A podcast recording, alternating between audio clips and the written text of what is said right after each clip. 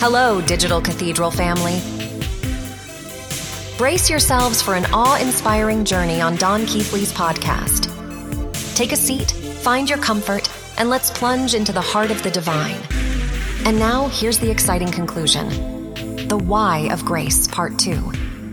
A feast for your spirit.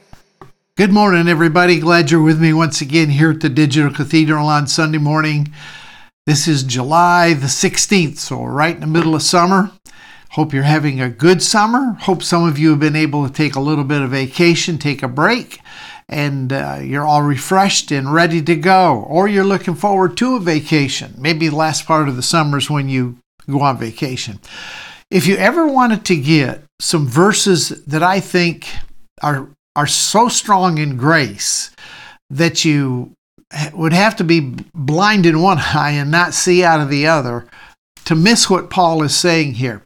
If you ever want some verses to maybe give to your friends that are starting maybe to get just a glimpse. I had lunch the other day with a man who has been a, a mixture guy for years and years. He didn't know it's a mi- mixture. He knows I'm, I'm my, what the message is that I teach. And all of a sudden now he's beginning to see, and he asked me some questions about Romans chapter 5, verse 17, 18, which I'm not going to really get into. But I'm just going to make a point uh, that th- that was an opportune time for me to give him some verses that might help open his eyes even a little bit further than what they're presently opening. It's amazing how God is opening people's eyes, the eyes of their understanding. They're starting to see stuff. Uh, they're starting not just to see it, but to comprehend it. All coming internally.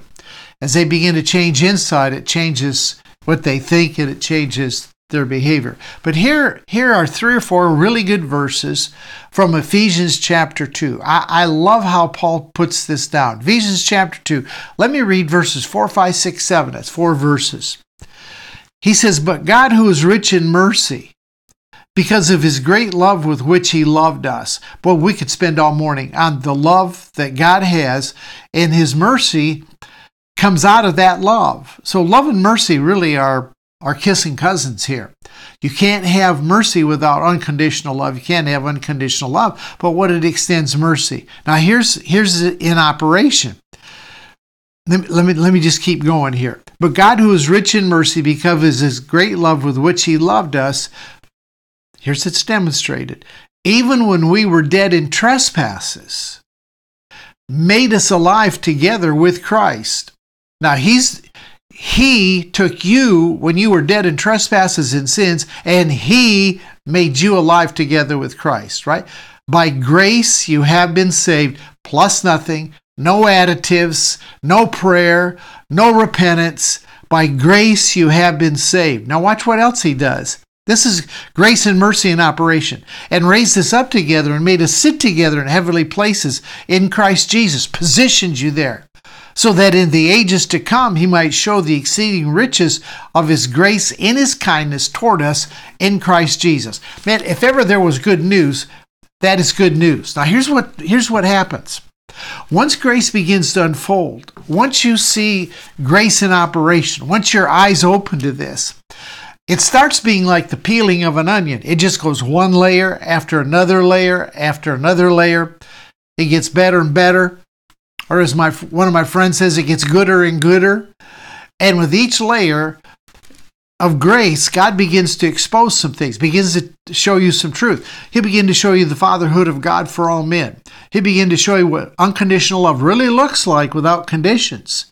He'll show you the inclusion of all humanity in the death, burial, resurrection of Jesus demonstrating that there is only one God and Father of all, who's above all, through all, and in all. Those are unshakable truths that grace will lead you to. But like the pitchman on TV says, wait, there's more. There's more. Not only does, does he show those four things, those, those three, four things, he also is going to show you, grace is going to take you to where you understand your authentic identity, who you really are, who you've been the whole time. What Paul said in Galatians 1 when he said, When it pleased the Father who separated me from my mother's womb to reveal the Christ that was in me, this Christ that was always in me, that I was blind to. I was blind to it to such an extent that I wanted to eliminate the church, Paul says. to reveal the Christ that was in me. Then Paul later on in Romans chapter 8 verses 29 to 32 he talks about those that he foreknew he predestined to be conformed to the image of his son. Those that he predestined he justified. Those that he justified he glorified. Takes you through a whole scenario of where grace takes you. I kind of what I do I kind of get a visualization a visualization of grace is like a super highway. And there's all these exits off universal fatherhood of God, inclusion, unconditional love, mercy that endures forever, authentic identity. Those all come, at least in my experience, they all come once we get this revelation of grace. I'll tell you another thing you see. You see mercy that endures forever. It's new every morning. What is it? Psalm, I think it's Psalm 136. There are like 26, 27 times in this one psalm that says his mercy endures forever. It see, it doesn't it, his relationship with you is not set in concrete the moment that you transition out of this level of consciousness to the next level of consciousness. It's it's an ongoing relationship. And you will eventually see who you've always been and what he's fully provided for you. Now once those once those four or five things grace leads you into, then there's an automatic conclusion that you have to come to, and that is eternal conscious torment is an absolute horrendous heresy that has been propagated on the people of God that has has no scriptural validity. If you if that shocks you, if you're new to the digital cathedral, that shocks you, pick up my book on Amazon called Hell's Illusion. I will I will totally dismantle that and eliminate the fear that it has brought to generations. Right? I, I don't want to get into any of those. I could just take off and go down a whole bunch of rabbit trails. But what I really want to do this morning is finish up what I started last week. Now, before I do that, there was a scripture that came to mind. Uh, what I started last week is why we actually live this message of grace with all of the opposition, the pushback um, that people give you Many of you have lost friends. You've been asked to leave your church. Uh, you don't have any people around you and you feel all by yourself. And it's easy to give up and go back. It's easy to go back to Egypt when all of your friends are telling you, look, this is wrong, it's a heresy, it's false teaching. But you know in your knower that, man, this is true. This is, there's something here. So there, there came a scripture to me this past week that as we unfold it again, I'm going to finish what I started last week. Last week I gave you four reasons why we live this message, we walk it out, we don't give an inch on it. We're like Paul, we don't we don't back up on pure, radical, hyper grace apart from any works in law. But there was a scripture that I think you need to understand because when you read the New Testament, especially especially post resurrection, you can get a little bit confused. And here's here's what I want to read to you. Galatians chapter 2. Galatians chapter 2. Let me just hop over there real quick. Uh, and this is this is worth noting. Galatians chapter 2 and verse 8 says this.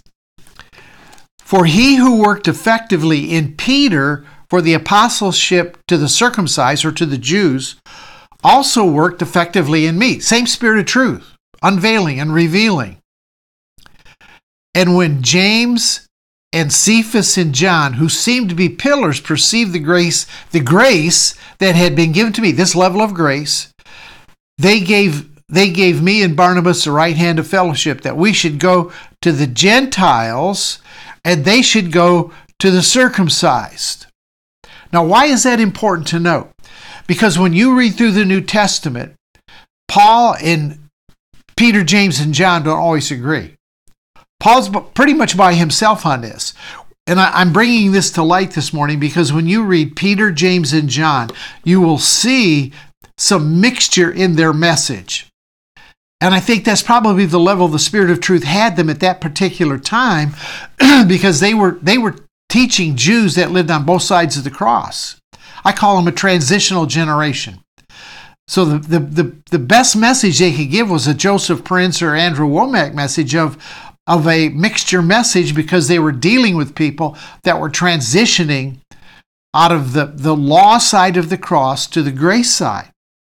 And I think I tip my hat to Joseph Prince and Andrew Wommack because that's pretty much who they're dealing with. Now, you grow out of that pretty quick and you begin to see the law that is still interwoven in their message. For example, the tithe. They both teach tithe. Tithing is on the law, there's no question about it. So Peter, James, and John went to the Jews, Paul went to the Gentiles, and a message that Paul carried to the Gentiles was one of pure grace. All right, so let me get into this. Let me finish up what I started last week. I gave you four reasons last week, and I'm going to give you four more this week on, on why we don't abandon this message of grace, why we stick to it, why it is shaking the planet. But we're still in a, in a time when sometimes we feel a little bit separated, we feel a little bit lonely, like we're by ourselves. When I started teaching this 20 years ago, I didn't know anybody. Honestly, didn't. It was actually t- about 23 years ago. I didn't know anybody. Steve McVey was the first person that reached out to me. I didn't know Steve McVey from a from a sack of beans. He's one of my best friends right now today. And he reached out to me. Later I met Malcolm Smith. Those two guys are pillars, man, and they have been teaching this thing before it was ever cool, before it was ever kind of a, a message that people are, are grasping onto. So I, I, I gave you four reasons last week. I will give you four more this week about why we teach this message of radical, pure, hyper grace that does not have a mixture of any you must do, you gotta, you gotta conform, hoops to jump, laws to keep. See, so, someone asked me last week, and it's a very it's a valid question. They asked me why I say hyper grace, radical grace, pure grace. Isn't grace just grace? Well, yes, indeed. The Bible, when it talks about grace, grace is simply grace. And the Bible speaks of grace. Doesn't it doesn't well, it does. I would point to scripture where it actually talks about hyper grace. Here's the problem grace has been perverted and diminished and redefined by the Western church, especially the evangelical church. And what grace is accepted as the norm today is not what Paul taught, it's more what Peter, James, and John taught.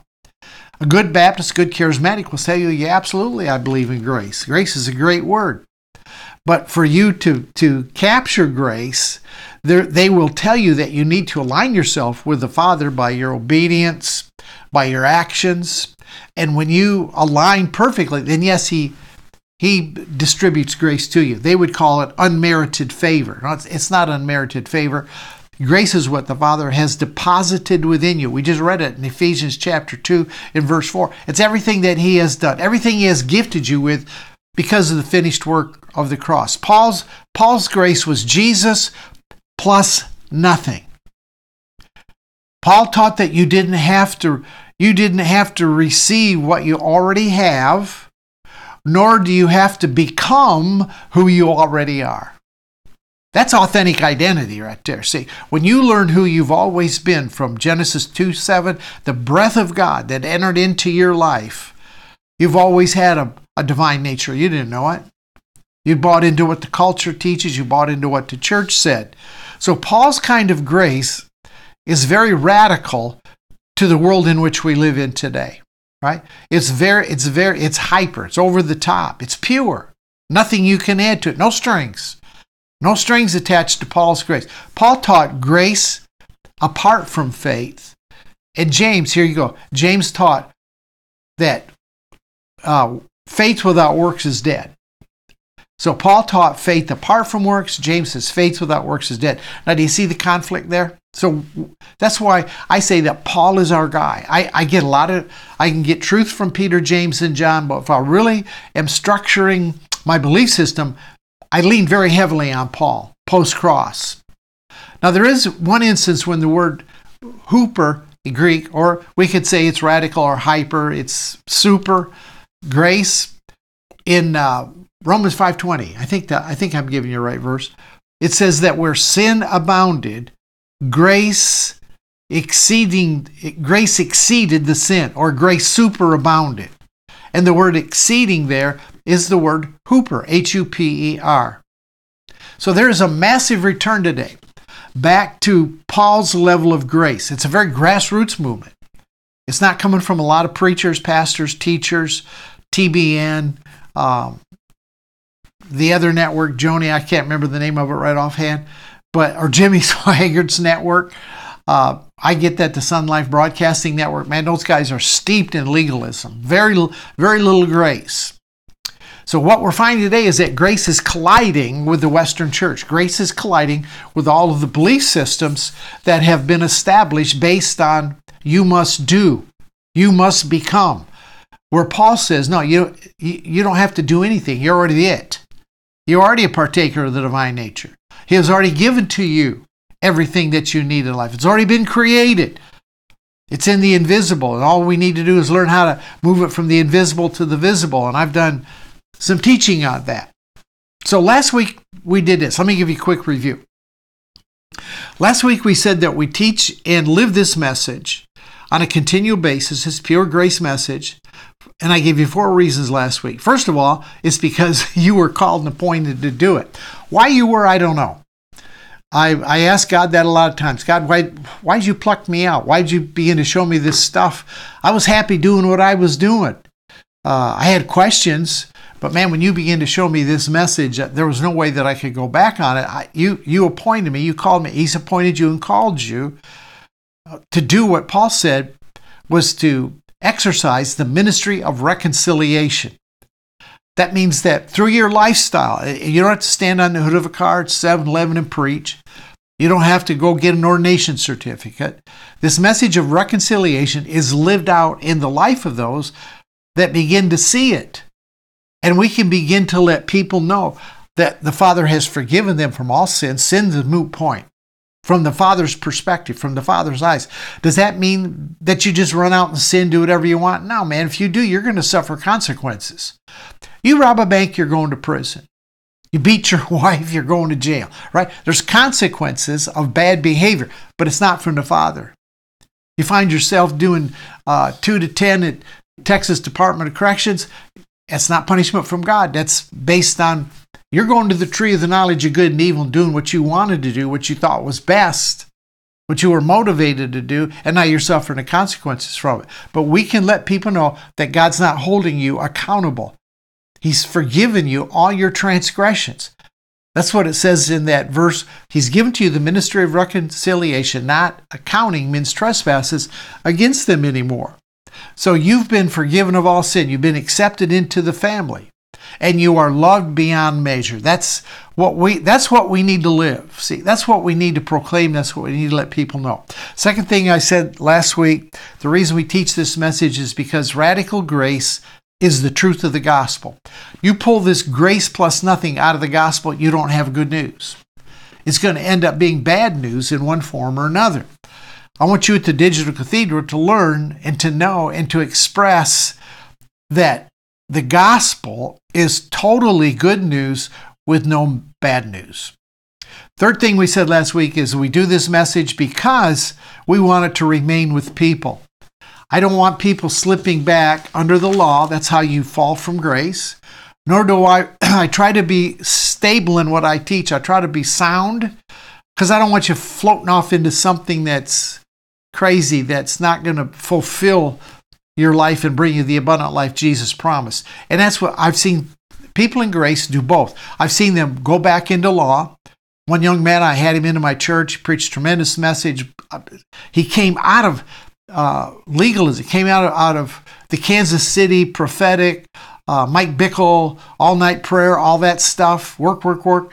He got grace, and now he's moved back into that whole mess. I've got other people that are friends that have left grace because they think they've outgrown it or they've seen um, more revelation than than grace and so they've moved off into into what I call la la land. In other words, it's it's just stuff that's cosmic to me. It's it has no gospel roots to it.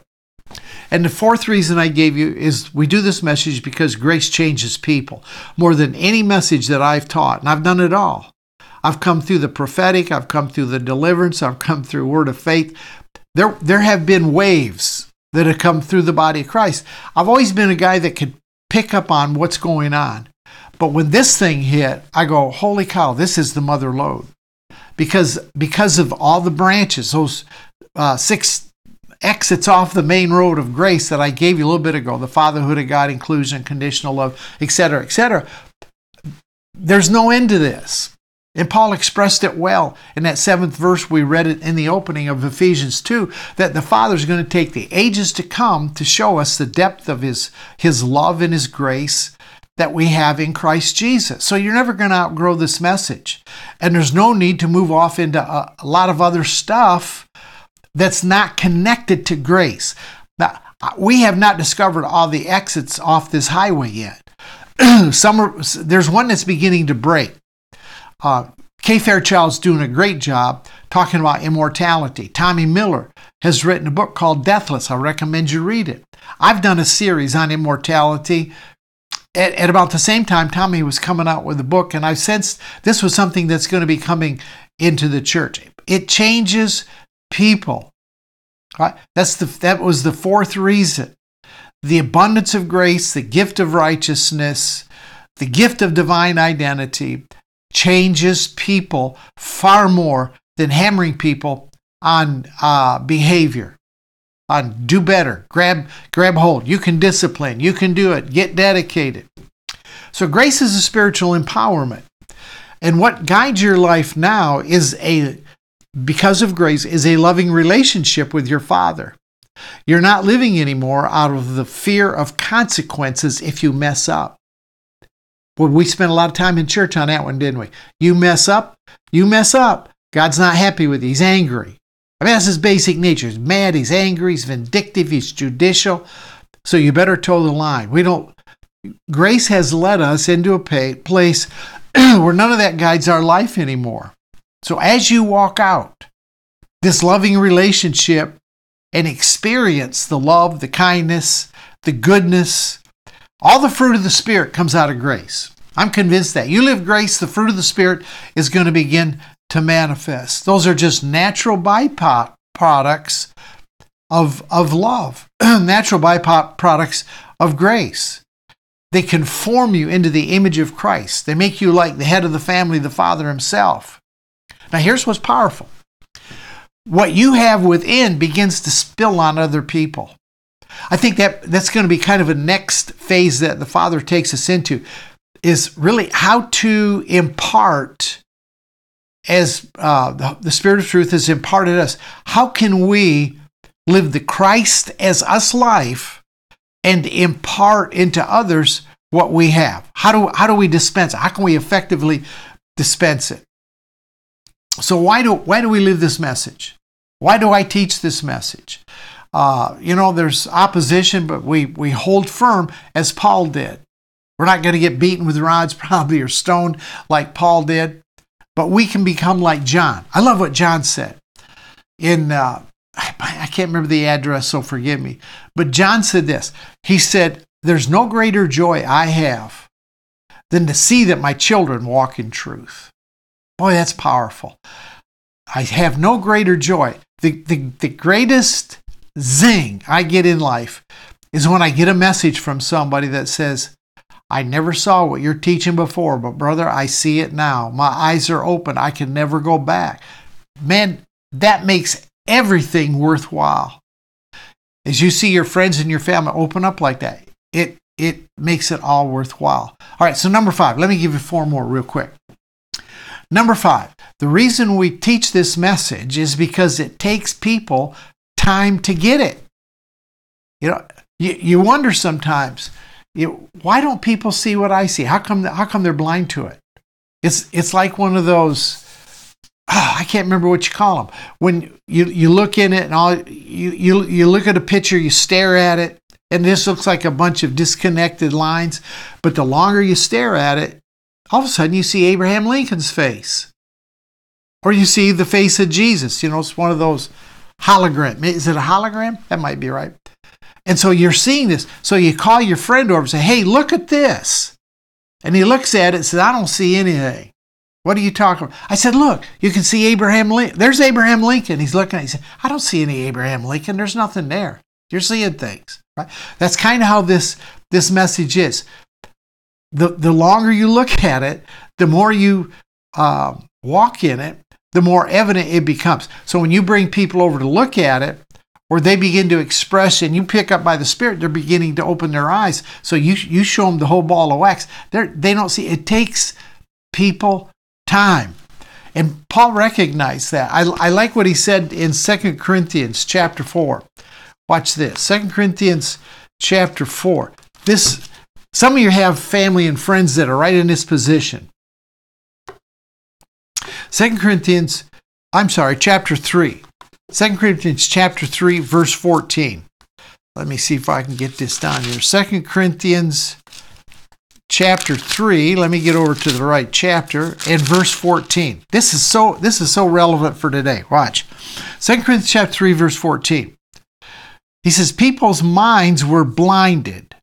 For until this day, the same veil remains unlifted in the reading of the Old Testament. So when you got a teacher that continually winds the the Old Testament into it, it puts it puts a veil over their eyes until we really start understanding. And if you haven't if you haven't got uh, the book I wrote called Unhook the Book, it's Unhook the Book. It's on Amazon. It'll teach you how to rightly divide the Word of God. Right. So until we understand how to read the Word, there remains a veil up unlifted in reading the Old Testament because the veil was taken away in Christ. When you discover the Christ that is within, all of a sudden that veil disappears.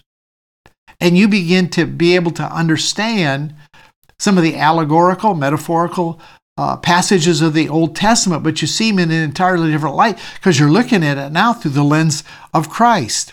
But even to this day, when Moses is read, a veil lies on their heart. So when people are emphasizing a mixed message, a message of law, there remains a veil over the hearts of people. Nevertheless, when one turns to the Lord, repents. That's what that word turn. When one turns to the Lord, one repents, changes the direction he's walking in, sees what he didn't see before, the veil is taken away. Now, the Lord is the Spirit, and where the Spirit of the Lord is, there is liberty. Verse 18. But we all, with an unveiled face, once you once you come out of the old covenant, once you come out of that law, you see grace, you see all every exit eh, that He reveals to you. Exit off of the grace highway, which you exit, but you always come back on it. All right? Then you have you no longer have a veiled face. And he says we all with an unveiled face beholding as in a mirror the glory of the lord are being transformed into the same image. Now you can't see that image as long as your law stuck. As long as your family and friends are totally stuck to the law. But the minute they begin to see the gospel the moment grace begins to open up the veil goes and they begin to see. And the more and when they begin to see it the more they will see it right so, what do we do? We have to understand we live this message. We teach this message because it takes people time to get it. So, here's, here's my, my counsel be gentle with people, be persistent, demonstrate it. And along the way, some will begin to catch it. When, it, when it's their time, their number's up, they're going to catch it. And as they do, their life begins to change. All of a sudden, they begin to, to notice the changes that are happening in their life that they didn't dedicate themselves to, didn't fast to make happen, didn't push into the things of God, didn't call the prayer chain for the need I have. I'm not happy with I need to pray for me. No, all this change all of a sudden begins to happen. And they get hungry for more. And man, that's that's when they're that's when they're hooked.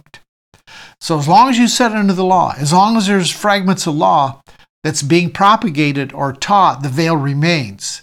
But when you begin to turn to the one that is filled with grace and truth, that's a man. Jesus came full of grace and truth. When you turn to him, I'll tell you what, the cat hops out of the bag. And baby, once the cat's out of the bag, you can't put it back in. You cannot put the cat back in. So, understanding for your friends, understanding for your families, and I can testify to this.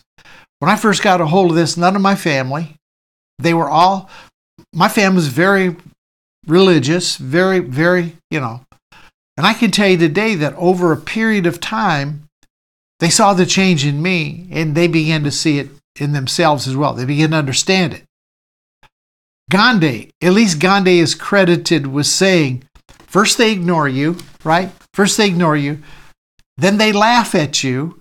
Have you seen this? First they ignore you. You know, this ignore. They, he'll, he'll figure it out. He, he'll get back on track. They ignore you. Then they laugh at you. Then they fight you, right? Then they fight you. And Gandhi said, then you win. Man, that is that is a track that is so that is so accurate. At least in my experience with working with people that are just coming into the message. And and this is why we live it. This is why we demonstrate it. Again, you don't have to preach, you don't have to try to convince people. All you do is live it.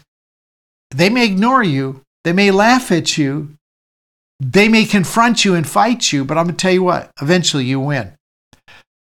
Through everyone, those stages, the Holy Spirit is opening their eyes a little bit at a time. You know what Paul said? Paul said this He said, Don't grow weary in well doing, for in due season you're going to reap the harvest. So don't grow well, don't grow weary well doing with, with your family and your friends. All right. Number number six. Why do we live this? Now, this is going to be touchy. It's because Satan opposes grace. And I think if you've been with me at the Digital Cathedral any length of time, you understand that Satan is not this guy with a red suit and a pitchfork with long tail and pointed ears that runs around the planet, right? That is taking from classical mythology. He's not a literal serpent. I, I don't know one woman that would talk, get close enough to a snake to talk to it. I don't know, I, I wouldn't get down close enough to a snake that we could have some communication. See, Jesus called Peter Satan. He said, Satan, get behind me. And I think I think that's a key to what Satan is all about. It's a spiritual force that opposes the things of God. It's an invisible force that opposes the things of God. Let, let me read a little bit here. Romans chapter 8. I, this now you don't you don't have to believe what I'm going to tell you here. But this makes the most spiritual sense to me. In Romans chapter 8 and verse 7 it says that the carnal mind is enmity with God. In other words, the carnal mind, the mind that has fed on the tree of the knowledge of good and evil, the mind that is dictated to by the physical senses, is enmity or, or uh, at war with or in opposition against God, for it's not subject to the law of God. What is the law of God? Love one another as I've loved you, and Jesus is Lord. Right? It's not subject to that, nor indeed can it be. So those who are in the flesh cannot please God. Now that's that's what I think. That's what I think Satan actually is. It's the carnal mind. It's the mindset that you have that you have naturally uh, had developed in you because of the culture and the world that we live in. Eating from the tree of the knowledge of good and evil. When you eat from the tree of the knowledge of good and evil, and, and the Father speaks to you something, automatically that, that knowledge from the tree of the knowledge of good and evil says this is illogical. This does not make sense. If I go this way, it's going to uh, it's going to be a hard road to hoe. It's going to be a defeat. See, it's in opposition. It's in conflict.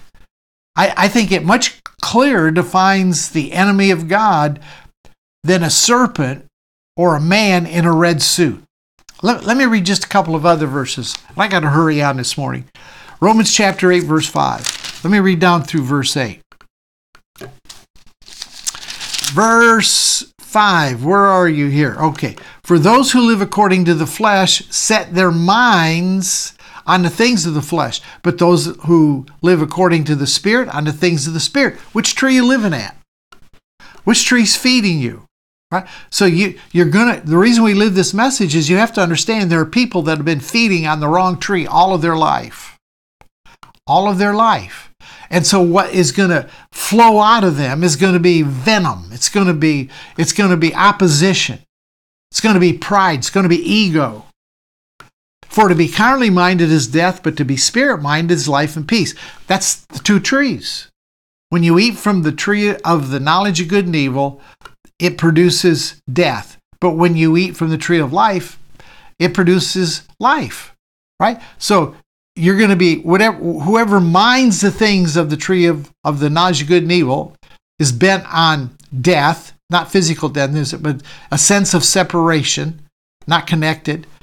But when you eat on the from the tree of life, which is a tree simply responding to the Father of what he says, you, you find life. Because the carnal mind, verse 7 says, is enmity against God. It's not subject to the law of God, neither indeed can it be. So those so then those verse 8 says, who are in the flesh cannot please God. Right? I think that's I think that's pretty simple. So the, the carnal mind that has been developed from the wrong tree opposes grace. And here's why. Because it renders the mind in a position where it is submitting, it is submitting to the spirit. And I'm telling you something, the mind, the mind that has been fed on the wrong tree does not want to submit to anything. It wants the dominance. It wants the preeminence. So when Jesus comes, man of grace and truth, he went through three temptations, right? In Matthew, you can read, as soon as he was water baptized, he was led by the Spirit into the wilderness. And there were three, three temptations that Jesus faced turn the stones to bread. That was a test of self-sufficiency. You can do this on your own. You can you can push in, you can make it, right? Jump off the top of the temple. That's that's where you force God's hand. If you're really God, then you're going to catch me. You're not going to let me fall. And finally, he was offered all the nations of the earth. That was a, a shortcut to the destination that Jesus was sent to do. He was sent to reconcile the cosmos. So the temptation was, let me take a shortcut. I don't have to go to the cross, right? There, this this power, this this carnal thing, this mind that is that is challenging, is telling me I can do this without going to the cross. Now listen, listen. They were all challenges to his identity. If you are the Son of God, then do this. And that'll be the challenge to you when you begin to, to live out this message. And you have friends that are, uh, you know, they're not living the message out. And so they're going to challenge you uh, on your authentic identity. See, if you're a son of God, you may look at yourself. You, sometimes you go through, man, if I'm God's son, why am I going through this? If I'm God's son, how come this is happening? Now, at that point, you're going to determine which tree you're going to eat from. That's when you get silent, you get quiet, you wait on Him.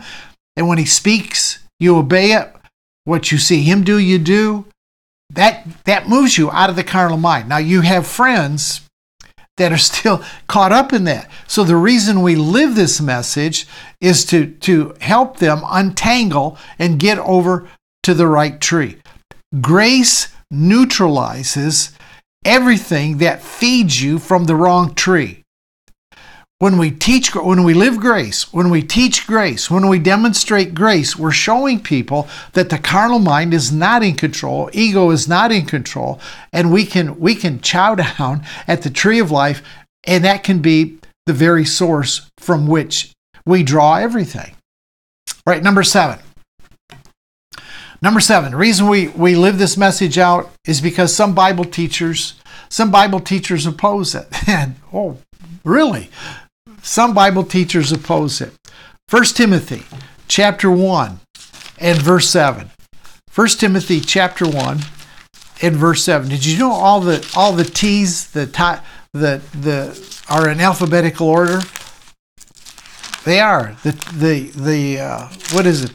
The before um, Timothy, it's Thessalonians. So it's Thessalonians H, Titus I, and Titus T, right? So if you're ever looking in your Bible having trouble, just remember all the T's are in alphabetical order. Okay. Some teachers oppose this message, right? Uh, 1 Timothy chapter 1 and verse 7. I always do that. I go to 2 Timothy. That's not what I want. 1 Timothy chapter 1 verse 7 says, "Desiring to be teachers of the law, now, listen to me carefully because you, you, you might be sitting in a church where there's law still being taught. desiring to be teachers of the law, understanding neither what they say nor the things that they affirm. In other words, they don't get it. They don't understand what the heck they're doing. They're very sincere. I'm convinced there are a lot of pastors in my city, and probably your city too, that are very sincere. Now, I have to say they're misinformed. They're not enlightened. Their eyes are slammed shut. They're not awakened. And that's exactly what Paul is saying here. See, you can educate yourself to be a teacher of religion. Thank God for Global Grace Seminary. Global Grace Seminary is Christocentric, it's grace centered, and it's based on Trinitarian theology, which is inclusion, right? That's thank God for that. But you can go to a school and get educated in how to teach and minister law. I'm living proof. I, I went through the system. I got my I got my degrees from the preacher factories, right? And they taught me how to do it. I, it's what I thought everybody taught. You can get educated into teaching religion. Now, you can't get educated about grace. Grace comes as a revelation. Grace comes as you open your eyes, as you begin to see truth. It comes from the Spirit of truth rising within you. So here's uh, the reason we teach this, reason we live it and demonstrate it, is so that maybe you're in contact, maybe you have a relationship with those that are still teaching law. Right? So we want them to be able to see what we see. We love them. We want them to see the unconditional love the Father has for them. We want them to see the mercy that endures forever that is exercised in their life. So you have to understand that when somebody's teaching law, they don't know the depth of what they're teaching, they don't know the ramifications, they don't understand the guilt, the condemnation, the fear that's arising into those that have heard that message week after week after week and year after year. So they're going to they're going to oppose you on the basis of the lens of their training, not spirit insight that they've received. I'm going to tell you something. It's a bitter pill to swallow that you've not had the mind of Christ in what you have taught for years. And you begin to evaluate, say, you know what? I, I see it. I was teaching from my education. I was teaching from what my peers taught. I was teaching from what I learned out of books didn't have very much didn't have very much if any spirit revelation to it. So how, how do you handle those? First of all let me tell you something. You resist debating. You resist debating. Uh, titus paul gives i think titus must have been running into this situation because paul gives him some advice uh, in titus chapter 3 and verse 9 he said avoid foolish disputes genealogies. And I think that genealogy for me speaks don't argue with people about the Adamic nature. You know you never had an Adamic, Adamic nature. No person ever had it. There's no scriptural basis. My book, Religion Busters, I lay that all out for you. Contentions, strivings about the law because they're unprofitable and useless. I have never argued anybody that was a lawman into becoming a grace man. man, when I first got this message, I started posting on Facebook. This is the honest truth. It's never happened in, in quite a while. But when I first began to teach the message on Facebook, there weren't many people getting it. I would run 500 comments on the thread, and most of it was arguing, me back and forth, playing spiritual ping pong, trying to convince.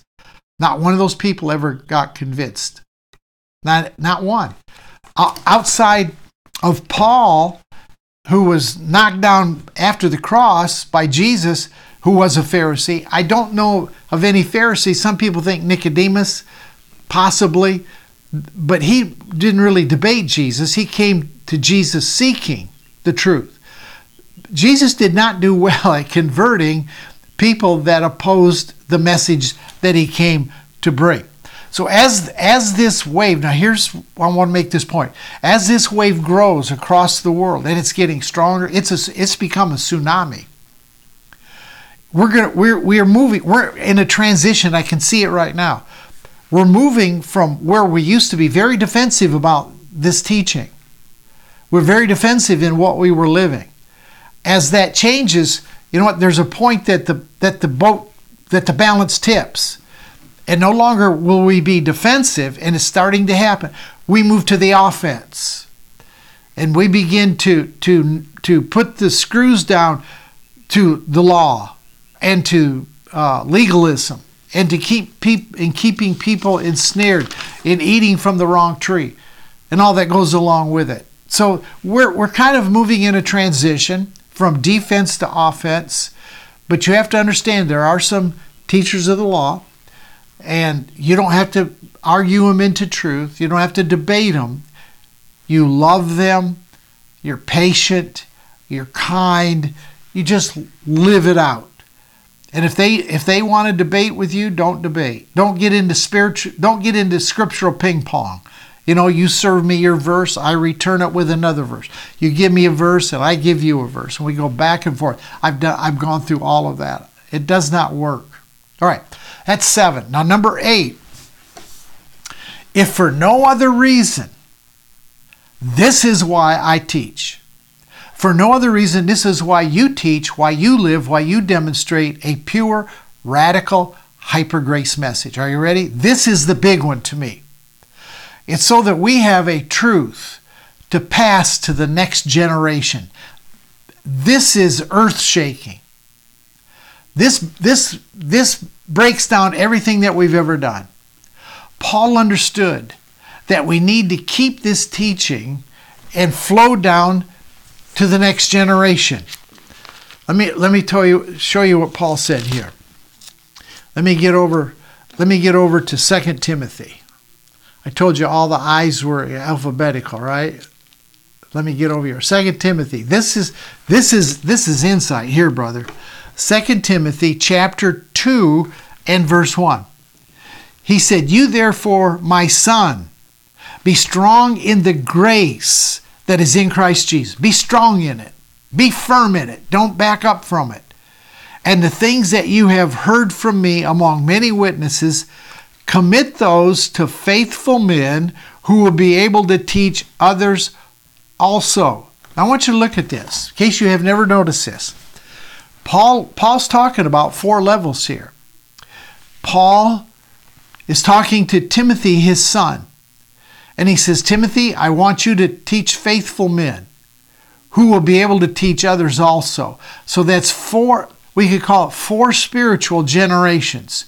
Paul, to Timothy, to faithful men who will be able to teach others. So that's that's four levels deep. I'm to tell you something. When we hit four levels, when we have our Timothy and they teach faithful men who teach others, this message is going to be so entrenched it'll never reverse. Now this is important. This is important because the church has never built for longevity. It has never built for the next generation. The church has has been always looking for the rapture, always looking for the way out. Thought the rapture was coming before breakfast. Never know Jesus could break those skies. So the result was every generation spiritually started at ground level at, at level zero instead of building on what the previous generation imparted and deposited to them. Now, I'm telling you this morning, this is an extremely important point. We want to be able to give our children, who can give your grandchildren, who will then pass to the, their children, this message that you are on the front lines of battle with, that you're on the breaking wave. Church has never done that. There's a huge word right now in my life, and it's the word legacy.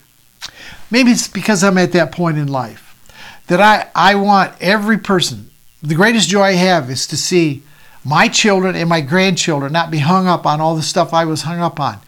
You know, I thank God for His grace that has helped me to show them and to lead them into a place that they're not hung up on legalism. They, do, they know their relationship with the Father is not based on their goody goody actions. They've come to that place. Paul refused to quit until he, until he accomplished his goal. And at one point he said, I finished my race. I've accomplished everything that has been given to me. I'm ready to hook them. I'm ready to go. See, that's the time. Shouldn't have to leave dying of cancer, shouldn't have to be a heart attack. But when you have settled in with four generations, that's an exhilaration that's beyond imagination. So, uh, w- the reason we do this is so that we have something of concrete liberty, validity, and truth that we can give to the next generation. Let me say this in conclusion I'm going to park the bus. I'm really happy to partner with y'all. I love making this journey with you. You you are the family. And I love partnering with you as together we're carrying this message to the next generation. Now, the next generation, you might be 35 years old and got this. Next generation might be somebody who's 50. But you're looking for your Timothy that you can instill that he can give to faithful men, that can give to others. Might be within your natural family, and I think that's a that's a strong priority. See, our work is cut out for us. It's a message whose time has come. I don't know any group of people than the Digital Cathedral and those that come Wednesday night to the secret place. I don't know of any group of people that I'm more excited about to partner with, to live this message out with than I am for you. Thank you for watching. Thank you for being a part of. See, it's not without its difficulties, it's not without its opposition. Now, this is interesting. I'm trying to get done here. Religion has opposition and pushback, and it's from the world. World doesn't want anything to do with religion. World see world can smell religion a mile away. So the world has a push. This religion has a pushback from the world. You and I do not have pushback from the world. I do not find anybody that that would claim to be a non-church person and non that that argues about grace. Our pushback comes from the established church, not from those that are outside. The established church has missed the greatest tool of evangelism there is, and that is the message that you and I are sharing together. Now, there are times I feel a little bit like Abraham. When Abraham was told to leave his country, his family, familiar surroundings, and go to a place he didn't know where he was going. Abraham said, Where the heck are we going? God said, I'll tell you when we get there. I feel like that. I've left everything that was familiar, everything that built reputation, that I worked hard for. The, the temptation is to hang on to the familiar. I understand that. Listen, you and I are on a journey together. I can't tell you where we're going, but I'm going to tell you something. The destination is out of this world. He has given us a message. He's given us a mandate. And it's that time for you and me to just simply demonstrate and live it out. Amen. All right. Hope this these two messages have been an encouragement to you to just persist and continue with what God has deposited in you to let the world know who they've always been and didn't know it and what they possess that they didn't understand they already had. All right, see you Wednesday night at the Secret Place. See you back next Sunday morning, same time, same place for the Digital Cathedral. God bless you. Have a wonderful week and just live it out. Amen. See you next time. Thanks for lending us your ears. Just a quick reminder our Digital Cathedral on YouTube gives subscribers the privilege of a front row seat every week. It's a place where our collective excitement amplifies. If you're ready to give, go to donkeathley.com and click on Donate. Your continuous support propels our growth, and for that, we're immensely grateful. Don't forget to hit that follow button and spread the love by sharing this life giving message with your friends. Have a week filled with blessings and divine encounters. Until next time, stay in grace.